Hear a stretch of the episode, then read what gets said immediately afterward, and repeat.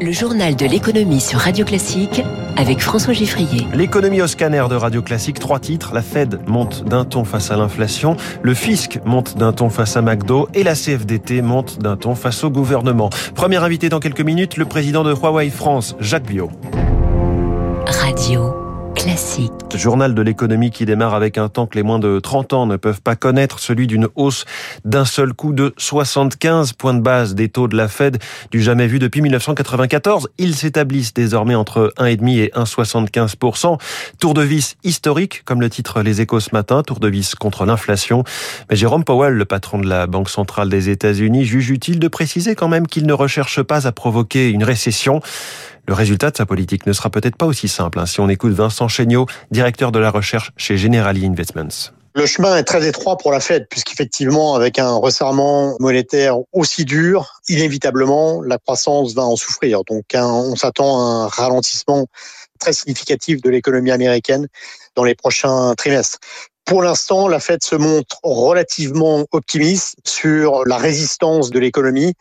On peut en douter. La hausse des taux longs, la hausse du dollar, la hausse du prix de l'énergie combinée implique inévitablement un ralentissement très significatif. Réaction positive des marchés hier soir. Dow Jones plus 1%, Nasdaq plus 2,5%. Plus tôt dans la journée, le CAC 40 avait clôturé à plus 1,35%. Mais là, c'est une autre banque centrale qui avait rassuré un peu. Bonjour Eric Mauban. Bonjour François, bonjour à tous. La BCE réunis en urgence face à la hausse des taux auxquels empruntent certains États de la zone euro. On va voir euh, les taux obligataires des pays les plus fragiles de la zone euro s'envoler trop rapidement et partir à la dérive. Les investisseurs appellent cela un risque de fragmentation. Il traduit une perte de confiance dans la zone euro et une défiance à l'égard des pays les moins vertueux. La résurgence de l'inflation amplifie ce risque. Eh bien, hier, euh, la Banque Centrale Européenne a voulu lancer un message très clair afin de montrer sa détermination à prévenir ce danger. Fait exceptionnel, elle a tenu un conseil d'urgence. Ses membres ont discuté d'une stratégie destinée à protéger l'intégrité de la zone euro. L'autorité monétaire a promis de trouver les moyens nécessaires afin d'intervenir sur les marchés pour éviter une dérive des taux.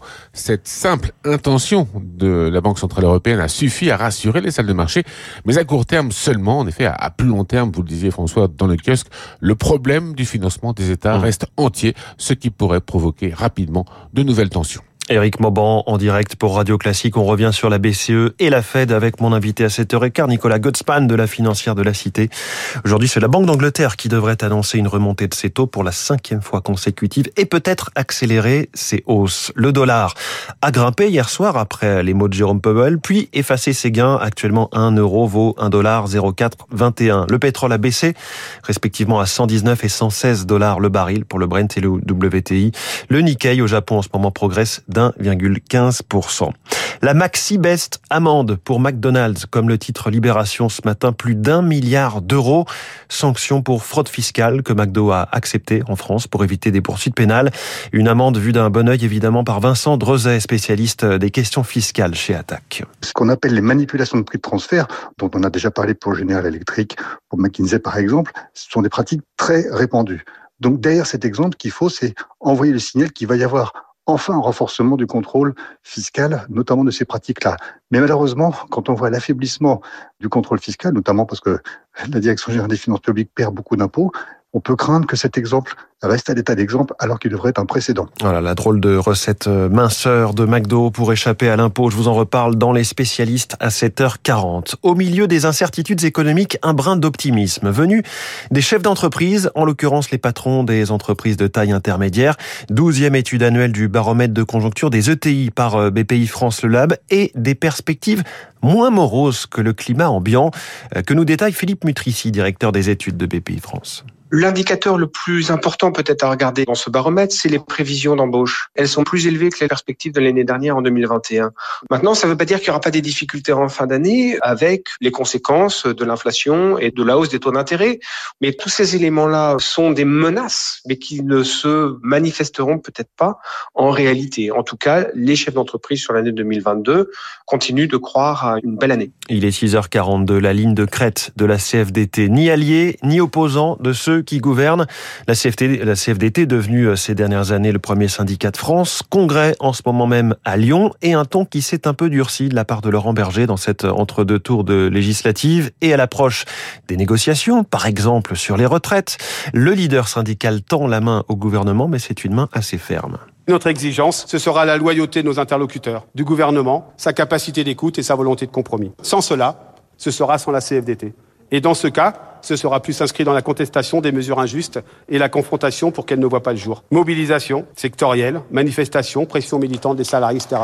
Au président et au gouvernement de faire choix de l'intelligence collective et de l'apaisement. La CFDT y est prête mais il faut être deux pour jouer. Laurent Berger au micro de l'envoyé spécial de Radio Classique, Émilie Vallès, au milieu des 2700 participants à ce congrès. Émilie, vous avez recueilli des témoignages sur une, une conflictualité qui monte dans les entreprises et les administrations.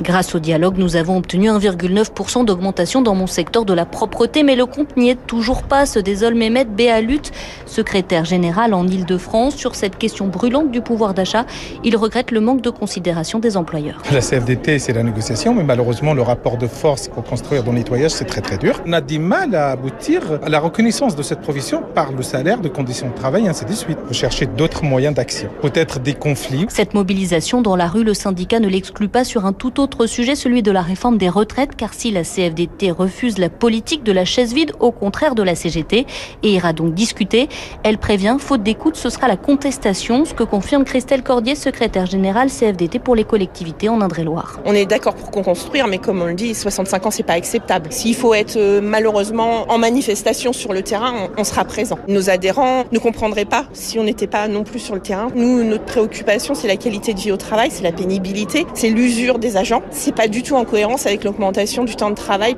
On a des aides-soignantes dans les EHPAD, c'est pas possible. Autre sujet d'inquiétude pour ces délégués, la baisse de leurs moyens et une difficulté sur le terrain à aider les salariés depuis les ordonnances travail de 2017. Reportage radio classique d'Émilie Vallès. Et puis trois infos en bref. L'Union européenne va s'approvisionner en gaz israélien via l'Égypte. Un protocole a été signé hier avec l'État hébreu et le Caire.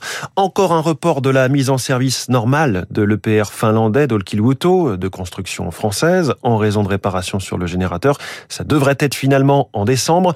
Enfin, l'A321 XLR, avion à très long rayon d'action d'Airbus, 8700 km et économique à la fois, 30% de consommation en moins, a fait son premier vol d'essai hier. On continue à parler technologie dans un instant. Il est 6h45. Jacques Bio, président de Huawei France, mon invité sur Radio